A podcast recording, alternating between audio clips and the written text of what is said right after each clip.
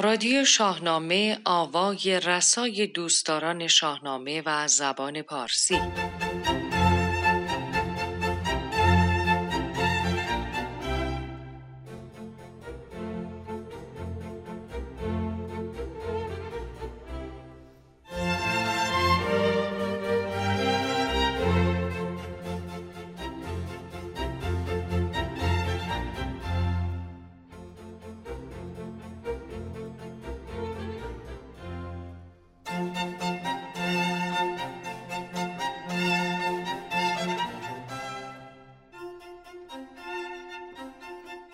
درود و عرش فراوان در مهرما و در آستانگی پاییز همراه شما هستیم.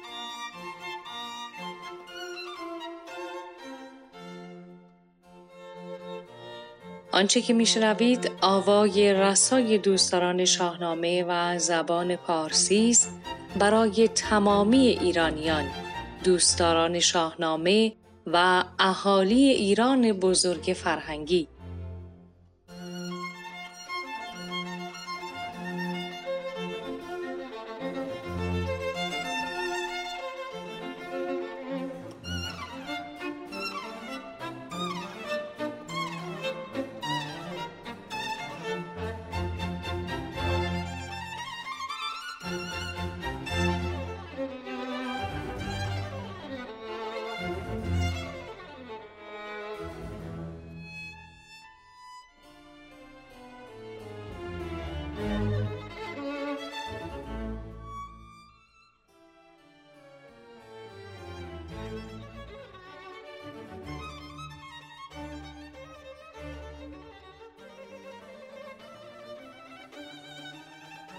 به هم ما در تهران، شیراز، اصفهان، یزد، کردستان، سیستان، قزوین، تبریز و دیگر شهرهای ایران بزرگ.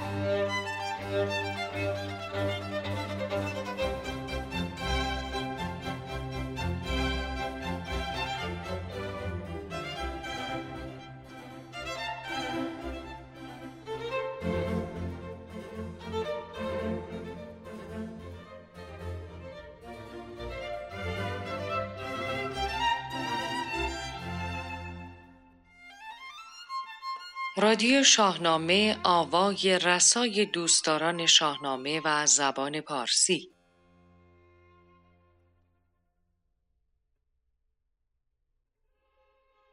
آنچه در بخش سی و پنجم رادیو شاهنامه خواهید شنید.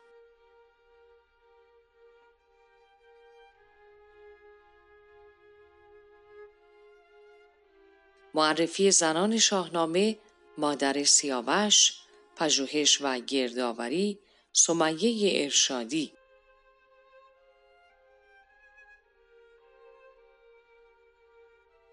شاهنامه خانی گیومرد بخش چهارم. معرفی کتاب زال و رودابه نوشته جلال خالقی مطلق نقالی سارا عباسپور از داستان بیژن و منیژه بخش دوم.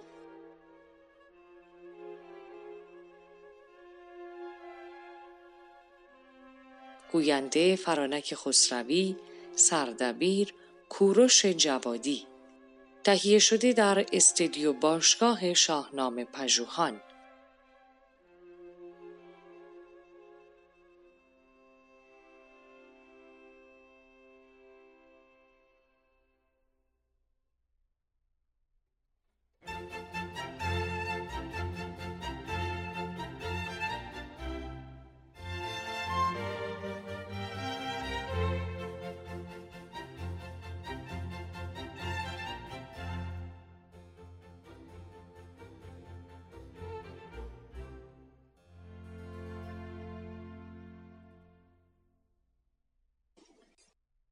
معرفی زنان شاهنامه مادر سیاوش پژوهش و گردآوری از سمیه ارشادی داستان مادر سیاوش روایت دختری است بینام با سرنوشتی مبهم که ورودش به صحنه داستان مساویس با خروج و فرار او از خانه پدری همین رخداد زمین ساز حضور او در جایگاه همسری شاهی چون کیکاووس و مادری شاهزادهی چون سیاوش می گردد. روایت مادر سیاوش در هیچ یک از منابع دیگر نیامده است. تنها در قررالسیر این زن کنیزکی زیبارو دانسته شده که به کیکاووس بخشیدند. به اشاره شاهنامه مادر سیاوش دختری خوبرخ که در زیبایی بی همتاست و هیچ گونه کاستی و ایرادی در او دیده نمی شود. اما در هر لحظه از زندگیش با ستم، ناامنی و بد اقبالی تازه‌ای مواجه می شود.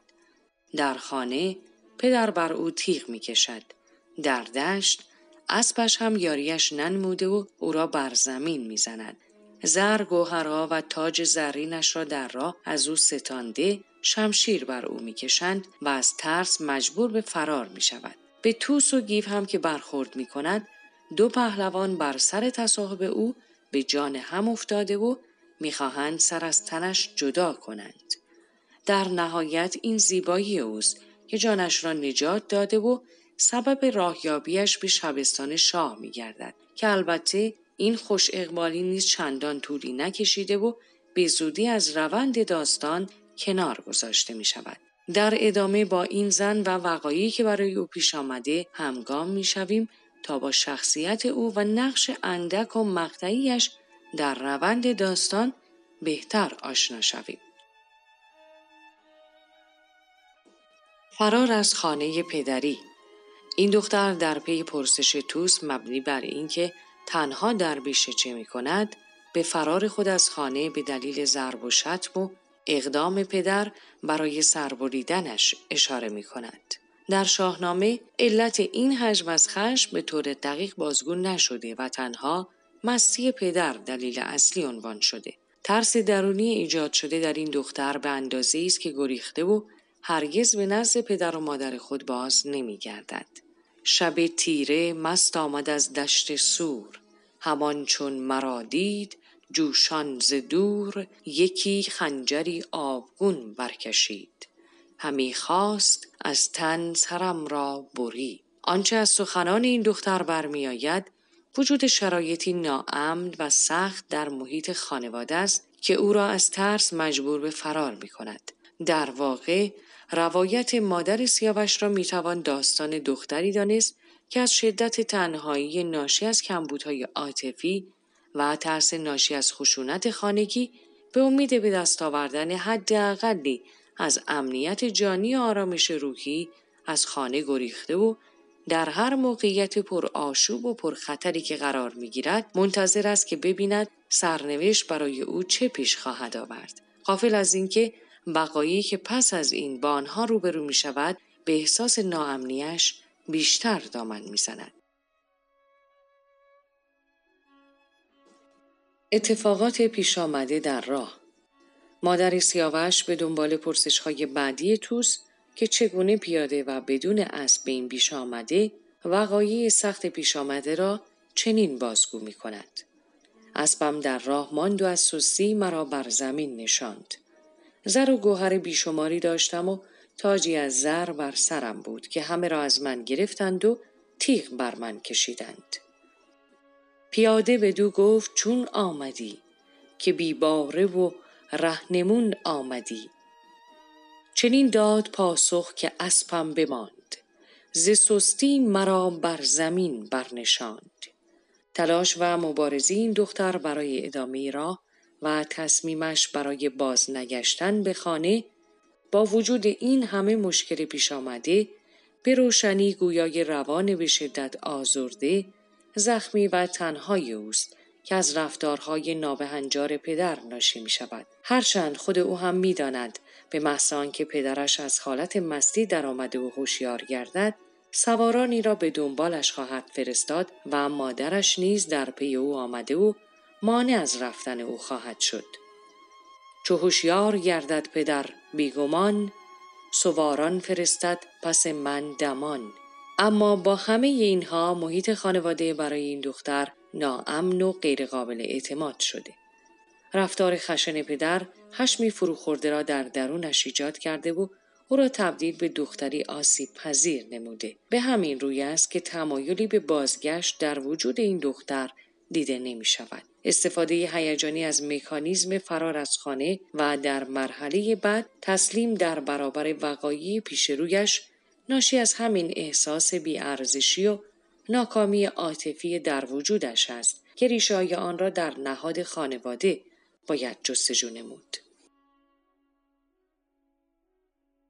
برخورد با توس و گیو توس و گیو برای شکار به بیشهای در مرز توران قدم نهاده بودند که ناگاه با زیباروی مواجه می شوند و با لبی خندان به سوی او می شتابند. به بیشه یکی خوب رخ یافتند. پر از خنده لب هر دو بشتافتند. زیبایی این دختر چنان حس مردانگی را در توس و گیو برمیانگیزد که سبب مشاجره لفظی و کشمکش بین این دو پهلوان ایرانی می شود و هر کدام از آنها تلاش می کند تا او را به چنگ آورد. اما چون به توافق نمی رسند از شدت خشم تصمیم به سربریدن دختر می گیرند تا شاید با این کار به مشاجره تند و بی سرانجام خود پایان دهند.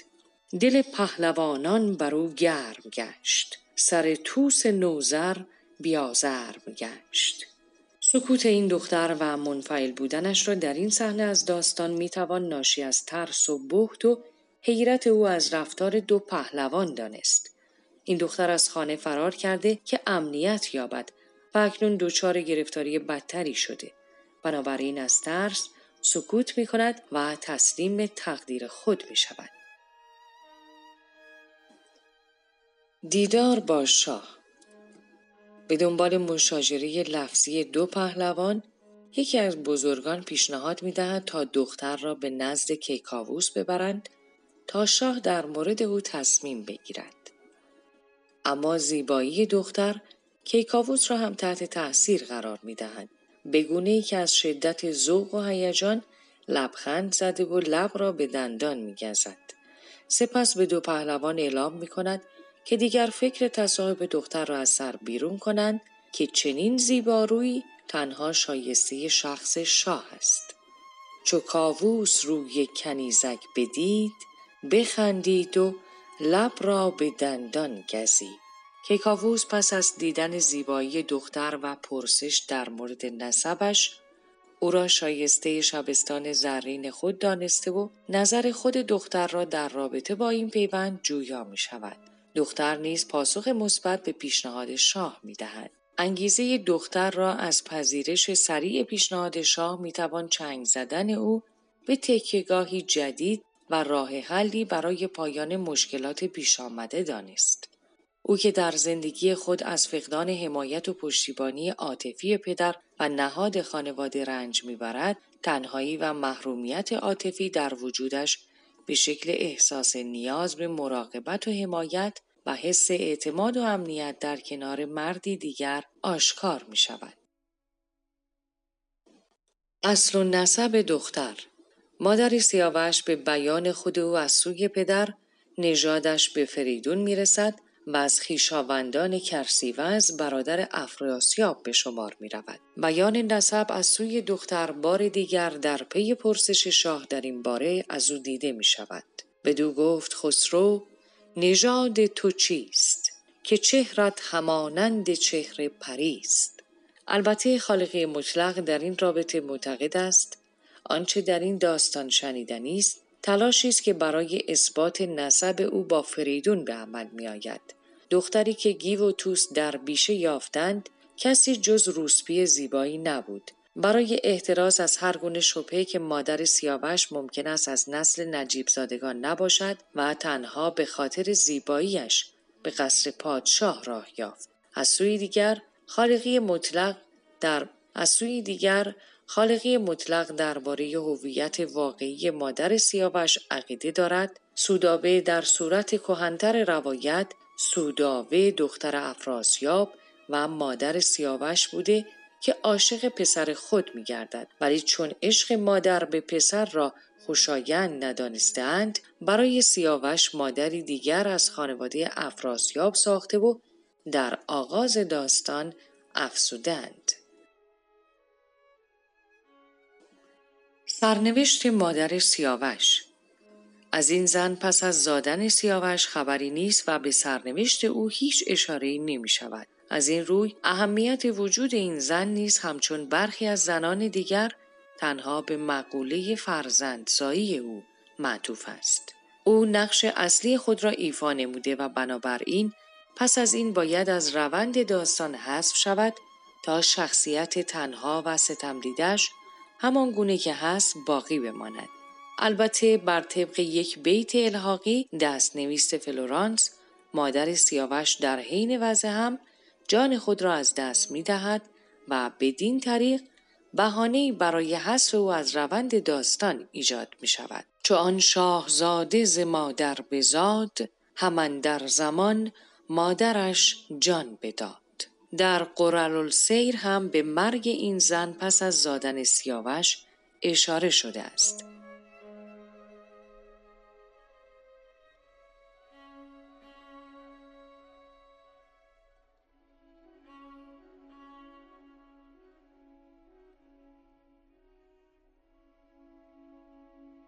شاهنامه خانی گیومرد بخش چهارم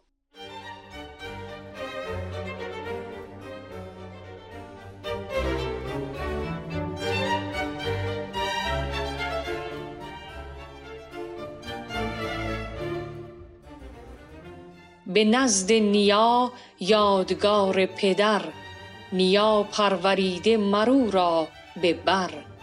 نیایش به جای پسر داشتی جزو بر کسی چشم نگماشتی. تو بنهاد دل کینه و جنگ را بخواند گران مایه هوشنگ را. همه گفتنی ها بدو باز گفت همه رازها برگشاد از نهفت که من لشکری کرد خواهم همی خروشی برآورد خواهم همی. تو را بود باید همی پیش رو که من رفتنیم تو سالار نو. پری و پلنگ انجمن کرد و شیر. ز درندگان ببر و کاس دلیر. سپاهی دد و دام و مرغ و پری. سپهدار با گیر و گنداوری. پس پشت لشکر مرد شاه. نبیره به پیش اندرون با سپاه. بیامد سیه دیو بی ترس و باک. همی به آسمان بر پراگند خاک. ز هرای درندگان چنگ دیو شده سست و از خشم گیهان خدیو. به هم برفتادند هر دو گروه. شدند از دد و دام دیوان ستوه. ببازید چون شیر هوشنگ چنگ جهان کرد بر دیو نستوه تنگ. کشیدش سراپای سر دوال سپهبد برید آن سر ناهمال. به پای اندر افکند و بسپرد خار دریدش بر او چرم و برگشت کار. چون آمد مران کینه را خواستار سرآمد گیومرد را روزگار. برفت و جهان مردری ماند از اوی نگر تا که را نزد او آبروی. جهان فریبنده و گرد گرد ره سود بنمود و خود مایه خرد جهان سر به سر چون فسانست و بس. نمان بد و نیک بر هیچ کس.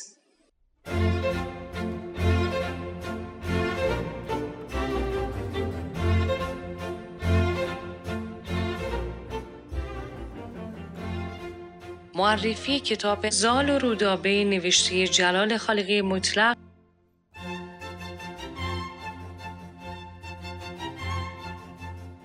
کتاب زال و رودابه نوشته جلال خالقی مطلق شاهنامه پژوه نامدار است. این کتاب به شکل فیلمنامه و بر اساس داستان زال و رودابه نوشته شده. به گفته جلال خالقی مطلق زال و رودابه نمایشنامه یا فیلمنامه است که برای جوانان نوشته شده.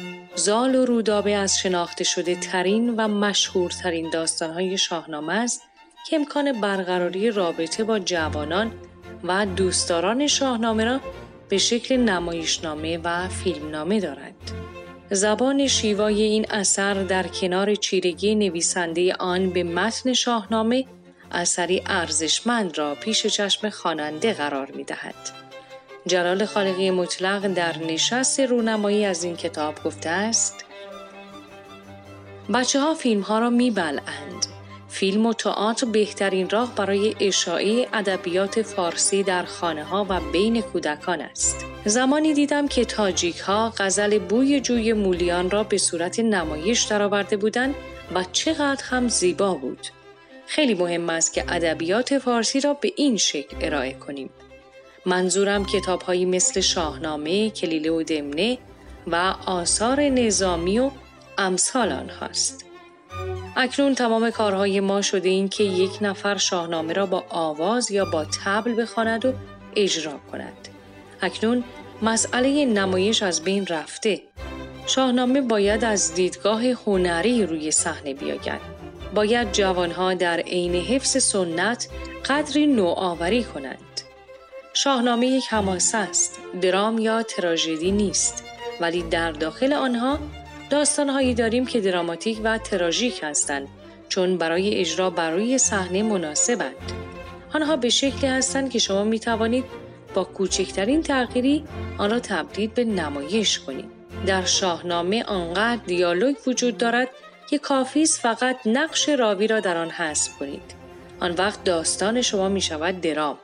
به عبارت دیگر فقط کافی است که شاهنامه را از حالت حماسی تغییر دهیم به حالت نمایشی. گرشاسبنامه چنین پتانسیلی را ندارد. پهلوانان شاهنامه تا زمانی که کارشان به جنگ با یکدیگر بکشد کلی دیالوگ با هم رد و بدل می کنند. همانند رستم و اسفندیار یا رستم و سهراب. تنها وقتی که راه حلی برای توافق پیدا نمی کنند به سراغ جنگ می روند.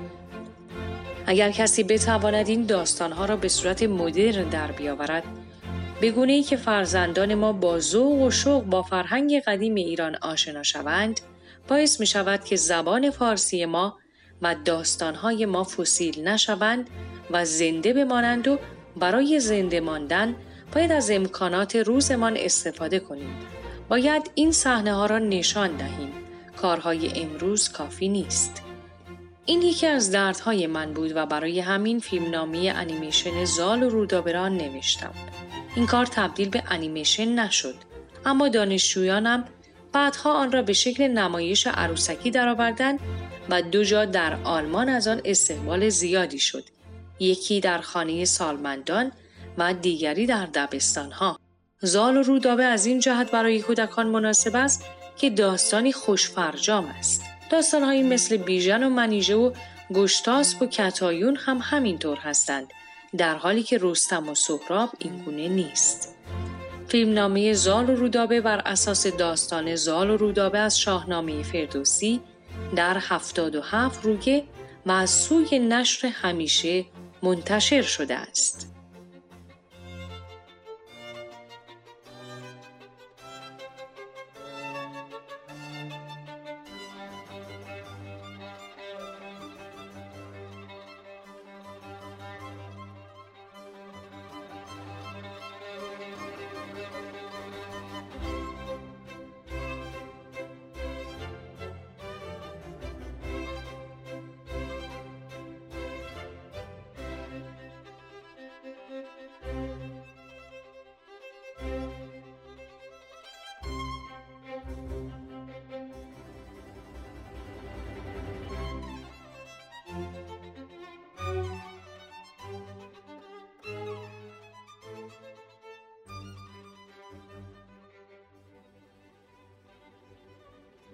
هم نقالی سارا عباسپور نقال و بازیگر تئاتر از بخش دوم داستان بیژن و منیژه را خواهیم شنید.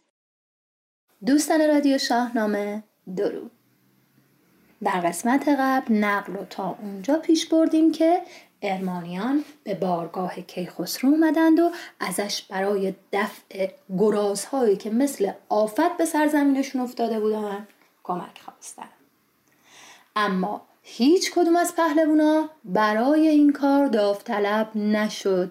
دلیلش هم توی پادکست قبل بهتون گفتم. حالا برای ادامه این نقل من پیشنهاد می‌کنم. برین یه چای غم پهلو برای خودتون بریزین که تو این هوای پاییزی حال و هوای قهوه خونه قدیمم داشته باشیم و اما ادامه نقل. کی خسرو که اوضاع رو اینطوری دید؟ دستور داد طبق بزرگی از جواهرات و پارچه های زربفت آوردن به عنوان جایزه برای پهلوونی که این کار رو انجام بده تعیین کردن. اما باز هم هیچ کدوم از پهلوون ها جلو نیومد. کس از انجمن هیچ پاسخ نداد مگر بیژن گیو فرخ نژاد بیژن پا جلو گذاشت گفت ای پادشاه جهان من برای اینکه فرمان شما روی زمین نمونه برای این کار داوطلب میشم. ای دل قافل گیو الف سالاره که از فرزند در این دنیا فقط همین یه بیژن رو داره. رفت دست بیژن رو گرفت کشید کنار گفت پسر این چه کاریه تو داری می‌کنی؟ توی این مجلس این همه پهلوون از تو بزرگتر و گنده تر هست. تو چرا داوطلب میشی؟ اگه بری و تو این راه بلایی سرت بیاد من چه کنم؟ بیژن گفت پدر. از تو بعیده که این حرفو بزنی. مگه نمی‌بینی جون مردم در خطره؟ از طرفی به جز اون طبیعت ایران هم در خطره. اگر هممون دست رو دست هم بذاریم که نمیشه. درسته که من هم فرزند کسی هستم اما بالاخره یکی باید پا پیش بذاره. تو این گفته های من اندر پذیر جوانم به کردار و هوشیار ویر. سر خوک را بکسلانم زتن منم بیژن گیو لشگر شکن. اما گیو که به این حرف ها قانع نشد رو کرد به کیخسرو گفته پادشاه جهان پسر من رو از این کار معذور کنید که راه بیشه ارمان رو بلد نیست. کیخسرو پاسخ داد اشکال نداره گی. من گرگین رو به همراه بیژن میفرستم که راه رو بهش نشون بده. به گرگین میلاد گفت آنگهی که بیژن جوان و ندارد رهی. تو با او برو تا سر آب بند همش راه بر باش و هم یار من درد سرتون ندم. دو جوان فردای اون روز حرکت کردند به سمت دشت ارمان. همه جا کباب و همه جا شکار و همه جا شراب. همه گردن گور و خم کمند چه بیژن چه تحمورت دیو بند. به به. عجب پهلوونی عجب بربازویی از شما چه پنهون عجب چشم و ابرویی. رفتن رسیدن به بیشه بیژن یه نگاهی به اطراف انداخت گفت خب گرگی حالا وقت اون رسیده که به وعده که به پادشاه دادیم عمل کنیم. من اینجا با گرازان می جنگم تو هم برو سر اون چشمه بیست. اگر گرازی از چنگ من فرار کرد تو اونجا دخلشو بیار. برگین گفت اه ندیگه قرار ما این نبود. قرار بود من بیام راه و به تو نشون بدم. آوردمت اینجا کارتو بکن برت گردونم به کاخ. به بیژن چنین گفت گرگین گو که پیمان نه این بود با شاه نو. تو برداشتی گوهر و سیم و زر تو بستی مر این رزم گهرا و کمر. خودت خول دادی خودت هم باید انجامش بدی. بیژن گفت باشه. تنها رفت به میان ریشه با گرازان گلاویز شد. گرازی بیامد چون آهرمنا زره را به در رید بر بیژنا. بیژن از همون اول این زرهش پاره شد بدون زره به مبارزه ادامه داد. بزد خنجری بر میان بیژنش به دو نیم شد پیل پیکر تنش چپ راست مقابل پشت سر همه طرف گرازها رو از بین برد تا دشت خالی از گراز شد.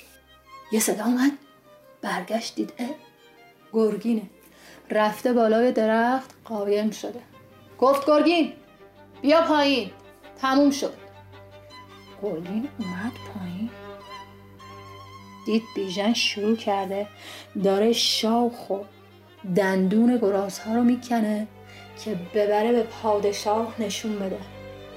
شاید شما هم توی خونه های قدیمی توی کلبه ها یا توی فیلم ها دیده باشین که شکارچیان بزرگ دندان و شاخ شکار یا گاهی پوست شکار رو برای نشون دادن پهلوونی خودشون به یادگار می‌کنه. بیژنم داشت همین کارو می‌کرد که دندانشان نزد شاه آورد تن بی سرانشان به راه آورد. به گردان ایران نماید هنر ز پیلان جنگی جدا کرده سر. گرگین با خودش گفت اه اه اه اگه بیژن این همه شاو خودندونو ببره به بارگاه اون وقت بگه من هنگام نبرد رفتم بالای درخت خایم شدم که خیلی اوضاع خراب میشه. چیکار کنم؟ یه چیزی من در مورد گرگین بهتون بگم. گرگین درسته که یکی از پهلوانهای شاهنامه است. اما همه پهلوانای شاهنامه که به یک اندازه دلیر و به یک اندازه شجاع و به یک اندازه خردمند نیستن. یه بیتی در الحاقی های شاهنامه هستش در مورد گرگین که میگه ز توران چنان بخت برگشته بود که گرگین میلاد دو تن کشته بود. دیگه از این بیت باید اندازه شجاعت گرگین دستتون بیاد. حالا نقل و گرگین و بیژن رو همینجا داشته باشید. چایتون سرد نشه. ادامه ماجرا در پادکست بعدی. خدا نگهدار. رادیو شاهنامه آوای رسای دوستداران شاهنامه و زبان پارسی.